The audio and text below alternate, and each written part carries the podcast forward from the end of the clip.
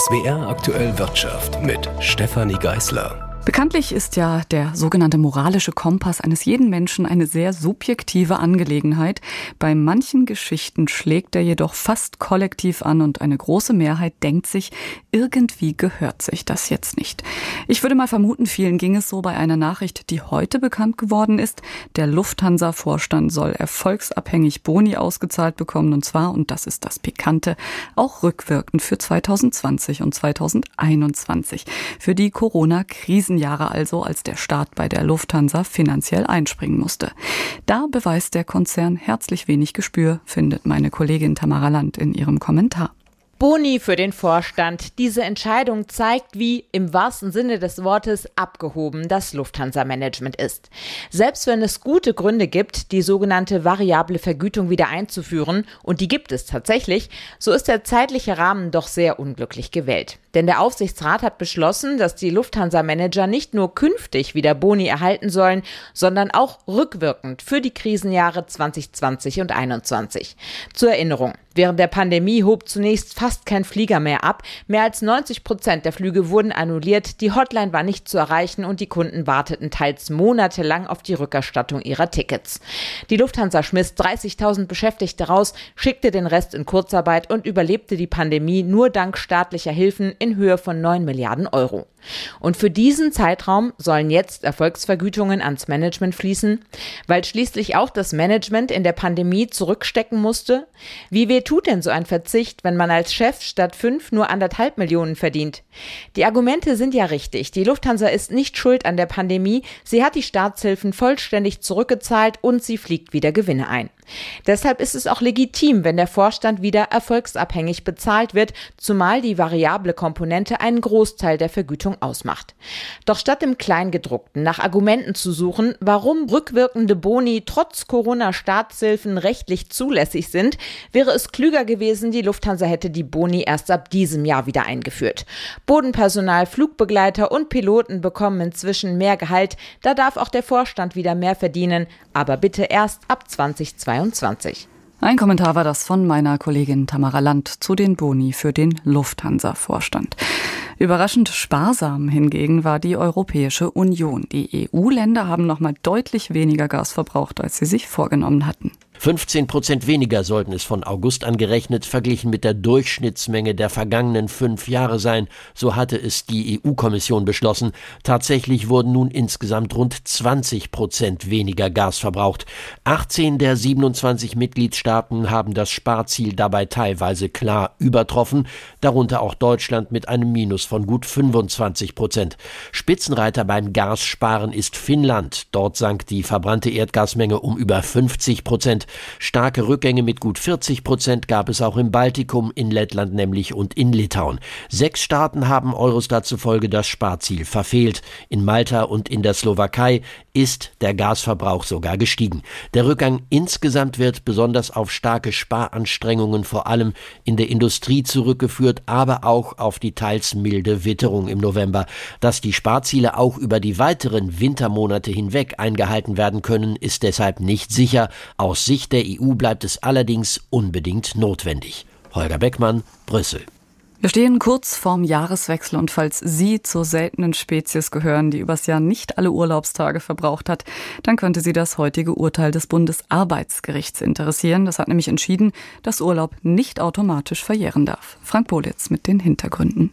Die Entscheidung kam nicht allzu überraschend, sie war fast schon vorhersehbar. Grund der EuGH, der Europäische Gerichtshof. Er nämlich hatte erst kürzlich im Herbst zu der Sache quasi eine Vorgabe geliefert und an ihr orientierte sich das Bundesarbeitsgericht, was Gerichtssprecher Oliver Klose anschließend auch bestätigte. Richtungweisend war die Entscheidung des Gerichtshofs der Europäischen Union vom September diesen Jahres. Diese Entscheidung heute setzt diese Entscheidung um und hat aber eine große Bedeutung für die tagtägliche Abwicklung von Urlaubsansprüchen. Denn für Arbeitgeber gelten nun schärfere Pflichten, drei an der Zahl. Sie müssen Arbeitnehmer auf ihren Urlaubsanspruch aufmerksam machen, sie müssen dafür sorgen, dass er auch genommen werden kann und sie müssen darauf hinweisen, dass sonst der Verfall droht.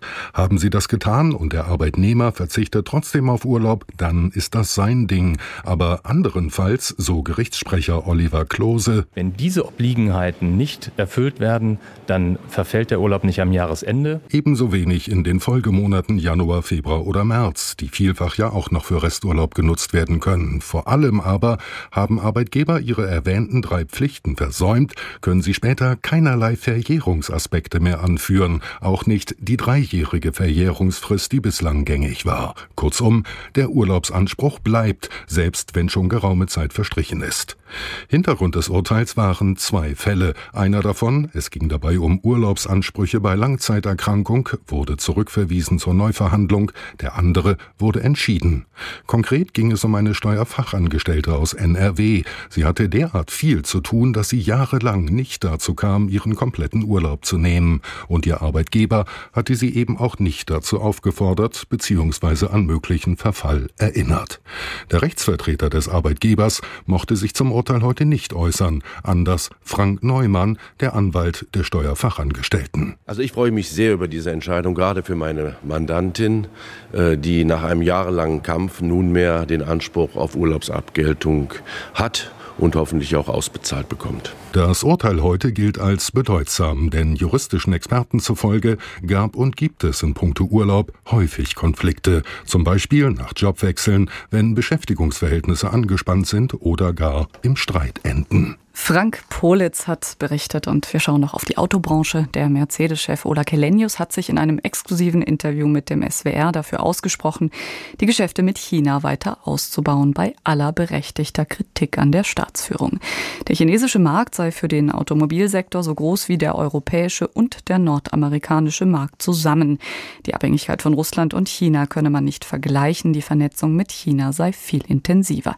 Kelenius sieht dabei aber auch keinen Konflikt mit der Haltung Haltung von Teilen der Bundesregierung, die sich zuletzt kritisch gegeben hatte. Nach meinem Verständnis äh, und auch mit dem Besuch vom, vom, von unserem Bundeskanzler in China äh, setzt man nach wie vor auf äh, Engagement, aber Engagement auf Augenhöhe. Ja? Und dass man auch gemeinsame Spielregeln hat auf dem Markt. Mhm.